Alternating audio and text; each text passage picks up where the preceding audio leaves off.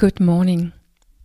Your wake up call number 129 The Universal Struggle.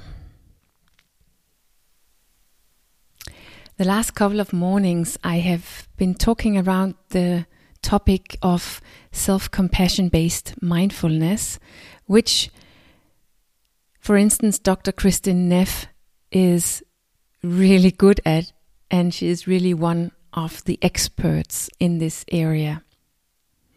And if you have become interested in it, I really can only uh, encourage you to give it a go.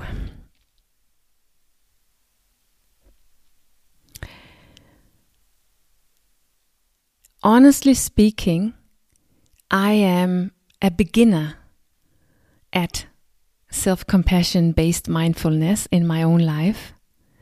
I'm a beginner in leaving the harsh inner critic that I am, and a beginner in being tender and fierce for myself, both towards my surroundings, my environment, but especially towards my own inner critic. When I started working with and understand and develop myself, I didn't know of self compassion based mindfulness. I also really didn't know my inner critic, even though I lived with her day and night. And I also didn't really know my inner, tender, and fierce part, my essence, other in relation to other people, where I knew it very well and was able to activate it. But for myself, I didn't have access to it. And yet, that was exactly what I started working with, going deeply into and start to create in my own life and in my concept without knowing it. Because I created from a deep longing after peace with being able to make nourishing choices for myself. And that longing is basically a desire to get away from the inner critic and harshness and self damaging actions and toward inner tenderness and fierceness for actions that are truly nourishing for me.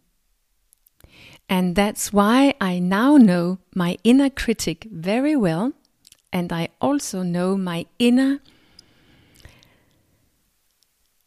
my inner tender fiercefulness at least partly.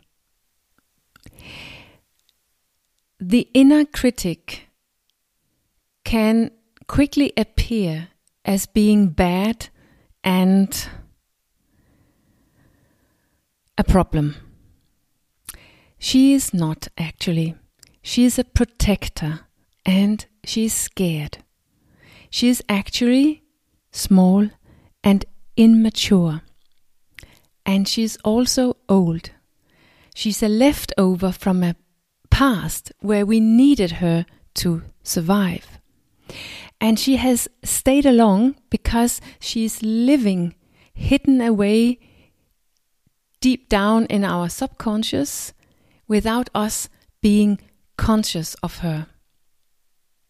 And that's why I talk so much about that we need to grow up, we need to grow or mature, or I could say we need to develop a best parent or a best friend inside of us. If we really want to be able to make truly nourishing choices with ease. The two parts that self compassion based mindfulness is talking about this inner critic and this inner tender fiercefulness is basically two parts that we all naturally have and know and carry in us. And that is our upbringing, our culture, and the one we have become, symbolized in that part called the inner critic. And it's our consciousness, our essence, our nature, and the one we truly are or want to be, which is symbolized in our inner tenderness and fiercefulness. That's the two forces, the two parts that is struggling and ruling inside of us. This inner struggle, which we experience as a struggle between the result that we have and the result that we long for, a struggle between what we do and what we want to do, going deeper, a struggle between the one we have become and the one we truly are and want to be, and even deeper between our upbringing and our true nature.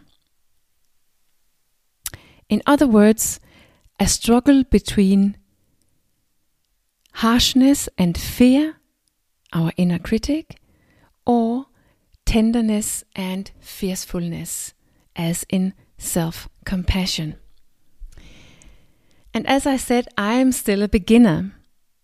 I have developed to be pretty tender and fierceful around my food and lifestyle. In that area of my life, my life, I have grown, I have matured, I have become safe and secure. I have grown up. I could say I have become my best parent or best friend. But the journey continues. It always continues. And it always gets more crazy because there is no goal, only the journey and only growth. And that's why I am also doing a course in self compassion based mindfulness right now, and of course, online. And there's a lot of courses available out there also for you if you are interested.